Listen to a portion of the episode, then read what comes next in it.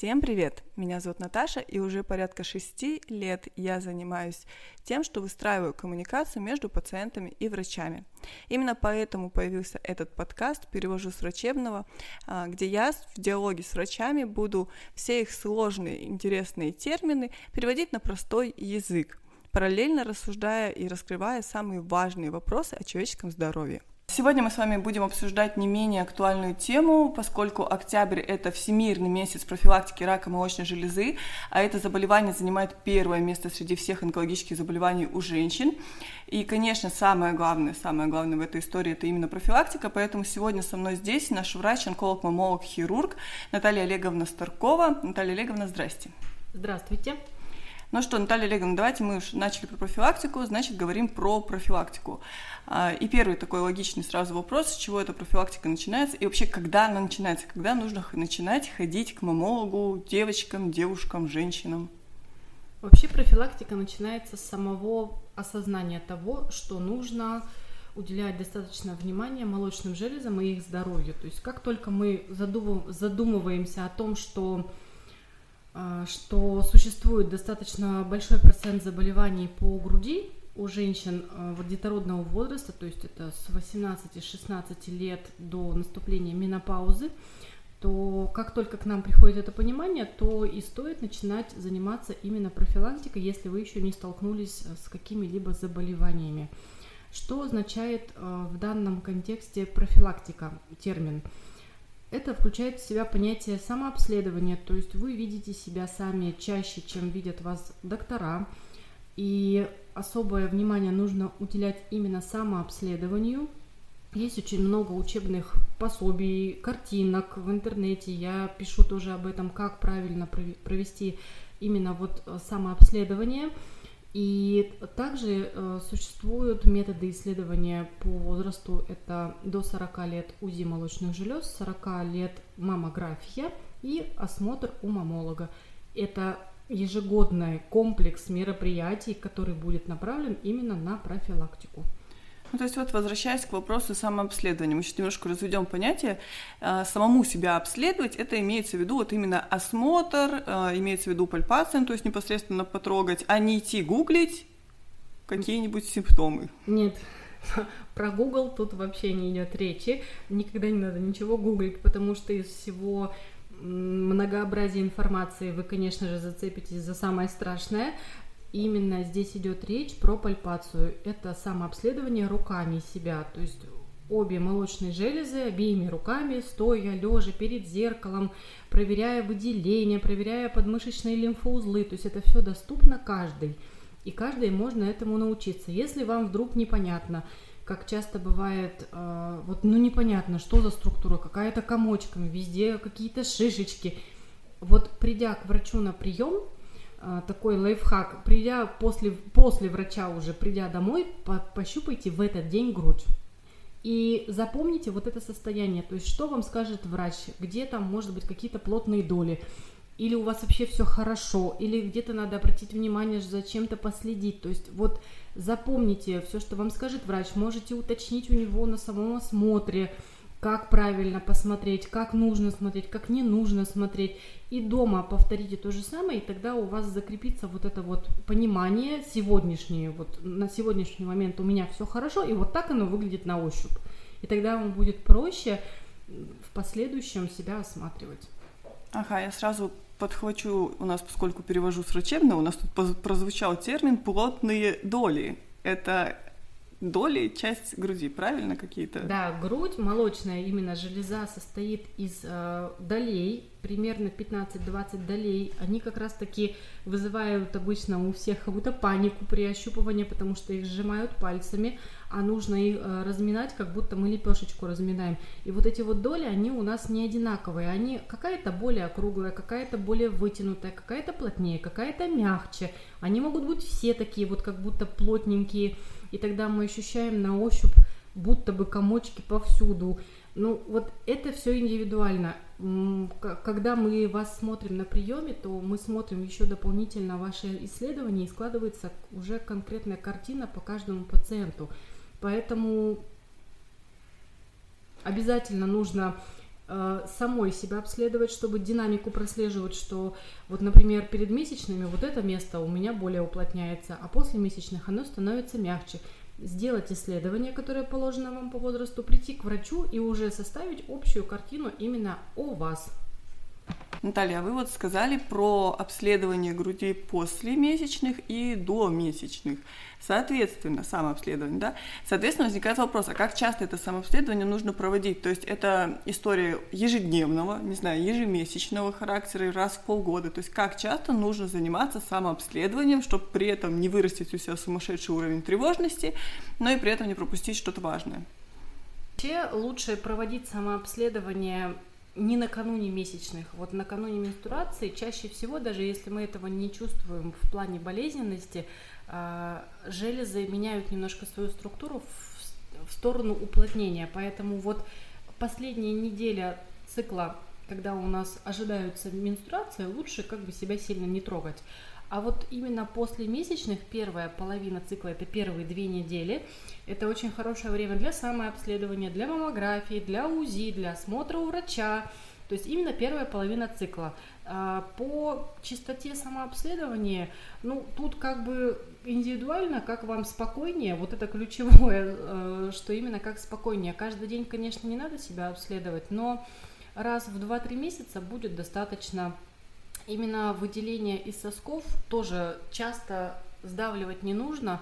Во-первых, должно быть очень такое умеренное надавливание, чтобы не раздавить выводные протоки, чтобы не нанести травму. И достаточно будет пару раз в полгода. То есть проводить можно, самообследование. Да, проводить самообследование. Можно прямо так себе и завести в начале каждого времени года. Там в начале лета, в начале весны. Вот так вот так будет просто даже проще запомнить и спокойно себя осматривать. Вы сказали про два исследования, УЗИ и маммография. Они делятся, получается, по возрасту до 40 и после. С чем связано это деление? Это связано со строением, с анатомией ткани молочных желез. Э, в возрасте до 40 лет у нас э, самое большое количество железистой ткани по строению в груди. Это связано с возможностью э, деторождения и вскармливания детей грудью. И поэтому в этом возрасте маммография несет малую информативность. Из-за наличия как раз-таки вот этой плотной ткани снимки чаще всего пересвечены. Именно поэтому не делается маммография до 40 лет. Если э, требуется по каким-то индивидуальным э, ситуациям проведения рентгеновского исследования, то тут больше мы делаем упор уже все-таки на МРТ потому что даже в случае надобности до 40 лет информативность э, видения будет все-таки низковата. А с 40 лет грудь э, начинает гормонально меняться, потому что организм потихонечку начинает готовиться к наступлению менопаузы. Это происходит за много лет, не в один день. Поэтому именно с 40, некоторых с 45 а, молочные железы очень хорошо визуализируются именно на маммографии. И именно на маммографии видны опухоли самого маленького размера от 3 миллиметров. А на УЗИ, соответственно, эти опухоли можно увидеть? То есть, если история идет до 40 лет, и ну, тогда какого размера опухоли, про опухоли мы отдельно сейчас еще поговорим, а, можно увидеть на УЗИ? На УЗИ тоже видятся маленькие опухоли, то есть меньше одного сантиметра, но их уже разглядеть бывает сложнее, поэтому э, желательно именно поэтому ежегодно проходить УЗИ молочных желез, чтобы как раз-таки доктор, отслеживая динамику из года в год, э, мог в случае чего заподозрить, что здесь происходит что-то не то и более детально осмотреть. Потому что если вы никогда не делали УЗИ или делаете очень редко, то на самом деле при ультразвуковом исследовании бывает, что не всегда визуализируется, не всегда ставится диагноз именно при маленьких опухолях. А маленькая опухоль – это уже рак? Не всегда. А... Любая опухоль, то есть она бывает доброкачественная, бывает злокачественная. Доброкачественная Тут... – это которая подлежит удалению без каких-то последствий да. для организма, правильно? Да. А злокачественная, соответственно, уже требует э, лечения, там уже большой комплекс индивидуальное влечение, составляющееся под каждую женщину в зависимости от того, какая опухоль, где она и какие сопутствующие проблемы есть. Мы, когда говорим о... Ну, вот сейчас мы используем только один термин – опухоли, а я, насколько знаю, у нас еще используются там такие термины, как кисты, фиброаденомы. Это все одно и то же или это разные вещи, чем они различаются? Фиброаденома это тоже относится к опухоли, это доброкачественное опухолевое образование молочных желез, чаще всего встречающееся в репродуктивном возрасте. То есть э, на моем опыте это даже уже с 14 лет, ну и до 45-50. А киста это не относится к опухолевым образованиям, это доброкачественное образование, непостоянное чаще всего, жидкостное, и э, в кистах опасны только атипичные кисты, которые описываются по УЗИ очень хорошо. Вот как раз-таки э, в случае атипичных кист необходимо уже полное дообследование и оперативное лечение. Обычные кисты консервативно лечатся. Ну, то есть за ними просто наблюдают, корректируются корректируется гормонами? То, что, да, чаще всего не гормонами, а корректируется именно то, что в данном конкретном случае послужило причиной. Если это крупные кисты, многочисленные кисты, постоянно нарастающие. Если кисты мелкие, однородные, ровные, четкие, единичные, то есть не так, что прямо они были крупные, их много, тогда это в основном наблюдение. Ну и, собственно говоря, получается, мы сейчас говорили о обычных кистах и атипичные. Атипичные это вот то, что большого объема размера. Не обязательно. Нет? Это именно признаки на УЗИ. Вот я перечисляла, что когда обычная киста не, не пугающая, не смущающая онкологов, это ровная, однородная, с ровными стенками, с тонкими стенками. А типичные кисты – это кисты, которые имеют выросты по внутренней своей оболочке. Это очень хорошо видит ультразвуковое исследование. Поэтому да, особенно если есть такая проблема, что есть а, кисты, что они прослеживаются от, от одного УЗИ к другому, то тогда, конечно, нужно обязательно делать регулярно УЗИ и смотреть, чтобы не было среди них атипичных. Ну, вот киста, насколько мне известно, это полость. То есть вот в ткани образуется такая полость. А, вы сказали, что она может быть жидкостная, это значит, что там может быть какая-то жидкость. И, соответственно, все изменения, вот если они возникают внутри этой полости, не с внешней стороны, а с внутренней, это уже признак атипичной кисты, и она удаляется. А фиброаденомы, вернемся к ним. Фиброаденома это получается именно ну, опухоль вот как отросток или вот как она, что она из себя представляет? Скопление тканей, что это? А, фиброаденома это плотные, эластические, такие дольчатые, плотные, такие хрящеобразные на ощупь образования. То есть это не связано с окружающей тканью, это именно само по себе выросшее э, на благоприятной вот какой-то среде, то есть, возможно, были предпосылки генетические. Вообще про причин очень много, по которым а, образуется фиброаденома у женщин. Но это именно четко отграниченное от окружающих наших нормальных тканей образование, которое имеет четкие границы. А, обычно они имеют очень хорошую подвижность, то есть нигде не спаяны с нашими тканями. То есть это признаки доброкачественного образования, называемого фиброаденомой. Угу. Резюмируем киста образуется внутри ткани в виде полости. Она нас может не волновать, если она ровная, если она мелкая, если там они, они, насколько я знаю, могут еще исчезать сами по себе, да, там в зависимости от цикла угу. и от э, стиля образа жизни человека. Фиброденома это все-таки вне ткани, образование, такое жилистое, хрящеобразное, какой-то комочек, который можно нащупать, который подвижный и который можно удалить. Это самое главное. Теперь вернемся, наверное, уже к злокачественным образованиям. Как понять, что это они? Существует несколько признаков злокачественных образований, их на самом деле очень много, но мы, э, я перечислю самые наиболее часто встречающиеся. То есть вообще, в принципе, все образования до того, пока они не обследованы у онколога, они все подозрительны в плане злокачественности, то есть нужно поэтому всегда а, заключение именно онколога, чтобы точно быть уверенным, какое это может быть образование. То есть это наличие самого образования уже может быть как признаком да, злокачественного, так и доброкачественного. А, часто э, в злокачественных образованиях, точнее над ними, меняется кожа, то есть это часто бывают такие втяжения, утолщения, отек, бывает втягивается сосок, кровянистые выделения из соска, а, лимфоузлы могут быть параллельно уплотнены. И характерное отличительное такое качество злокачественной опухоли от доброкачественной, но это в основном УЗИ и маммография это описывают, это неровный контур, такой лучистый, с тяжами, не имеющий четкой границы, то есть которая прорастает в ткани, то есть не видно, вот где там вообще оно началось. И на ощупь оно не округлое, где-то не полностью подвижное, где-то что-то как будто его подтягивает. Вот это должно смущать. То есть злокачественные опухоли, они такие, как, как тягучие, как будто уходят вглубь ткани, то есть у них нету четкой да, границы. Злокачественные опухоли мы с вами уже обсудили, они требуют такого большого комплексного лечения, поэтому я предлагаю вернуться к фиброаденомам, к доброкачественным образованиям. И э, давайте расскажем, как, собственно говоря, с ними бороться, как от них избавляются. Лечение у фиброаденом только оперативное, то есть никакими таблетками они не лечатся. И есть показания для удаления фиброаденом. Это размер от 2 сантиметров или быстро очень растущие фиброаденомы. То есть если фиброаденома за полгода, за год больше, чем на 5 миллиметров вырастает или начинает болеть при этом, то это показания на операцию.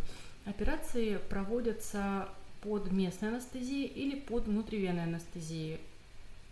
Местный, значит, мы обкалываем, вот получается, ставим анестезию только в то место, где находится фиброаденома. При этом человек находится в сознании, правильно? Да, все верно.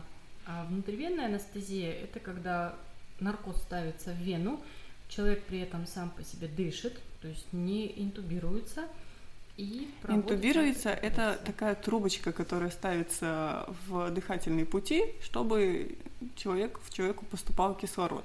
Да. Я перевожу. Да, операции подводят, проводятся под местной, под э, внутривенной анестезией э, через небольшой разрез кожи. Э, удаляется чаще всего именно только фиброаденома методом вылущивания, то есть сильно не повреждаются окружающие ткани, убирается только узелок, то есть он как бы так что такое вылущивание? Вот я сейчас хочу объяснить. Это как вот вареное яйцо и как желток цельно убрать из белка. То есть вот чисто желточек убирается, а белок остается на месте. То есть это вот такое понятное сравнение для всех. То есть это именно говорит о том, что от окружающих тканей не острым, не разрезающим методом отделяется узел, вот фиброаденома, и убирается. Накладываются швы, чаще всего косметические, и в течение трех дней а, Скажите, пожалуйста, вот мы удалили фиброаденому, все, больше ее никогда не будет. Именно этой же фиброаденомы уже, конечно же, не будет. Но никто не застрахован, что если а, сохраняется причина, которая была, а, из-за которой выросла как раз-таки удаленная фиброаденома, если она сохраняется в организме, то есть какой-то, допустим, гормональный сбой, который никак не решился, мы только убрали следствие, то, конечно же, и на этом же самом месте даже может вырасти повторно фиброаденома. Ну, а... если она до 2 сантиметров, вы, по-моему, сказали? Да, до 2 сантиметров, если она, она не удаляется, человек просто с ней живет всегда, можно, конечно, жить с фиброаденомами, а, но чаще всего в репродуктивном возрасте у нас очень много внешних, ну и внутренних тоже факторов, которые способствуют активному росту фиброаденом до на самом деле большого размера, который уже даже деформирует грудь. И элементарно при большом размере вот этих вот узлов там и, и операция уже более такая более травматичная, э, уже и разрез больше. И, например, э, если собраться родить ребенка, имея в груди крупные фиброденомы, могут быть проблемы с лактацией. А, но в то, в то же время, если по УЗИ, по регулярному УЗИ нет роста активного фиброденоме, по цитологии там все хорошо и ничего не беспокоит, то можно, в принципе, их и не трогать.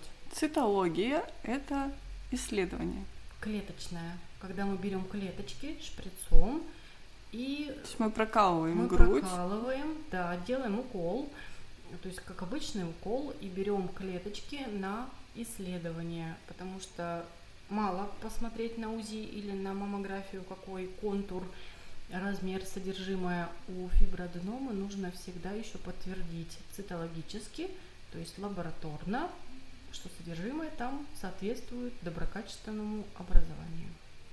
И, соответственно, любая фиброаденома размером до 2 сантиметров она наблюдается, но вероятнее всего она вырастет, да, и будет удалена. Просто удалять ее нужно пока она в небольшом размере, чтобы это была менее травматичная операция. Правда? Да. Здорово. А, я тогда предлагаю на этом завершить наш выпуск. Мы очень много уже обсудили всего. В прошлый раз мы с Никитой Валентиновичем торопились и не попрощались. Вот, в этот раз я прошу вас, Наталья Олеговна, дать, может быть, какие-то пожелания, наставления? Самое главное наставление для всех вас – это не бояться посещать мамолога, э, не бояться самой себя обследовать, э, ведь э, регулярное наблюдение самой себя и регулярное наблюдение у мамолога – это очень большой вклад в свое будущее здоровье. И текущее. И текущее – это в первую очередь. Все, спасибо большое, Наталья Олеговна. Спасибо всем, кто прослушал этот подкаст. А, в прошлый раз нам пришло несколько сообщений с обратной связи. Они очень радуют меня лично и наших врачей тоже. Поэтому будем рады услышать от вас обратную связь. Всем спасибо. До свидания. Всем всего доброго. Будьте здоровы.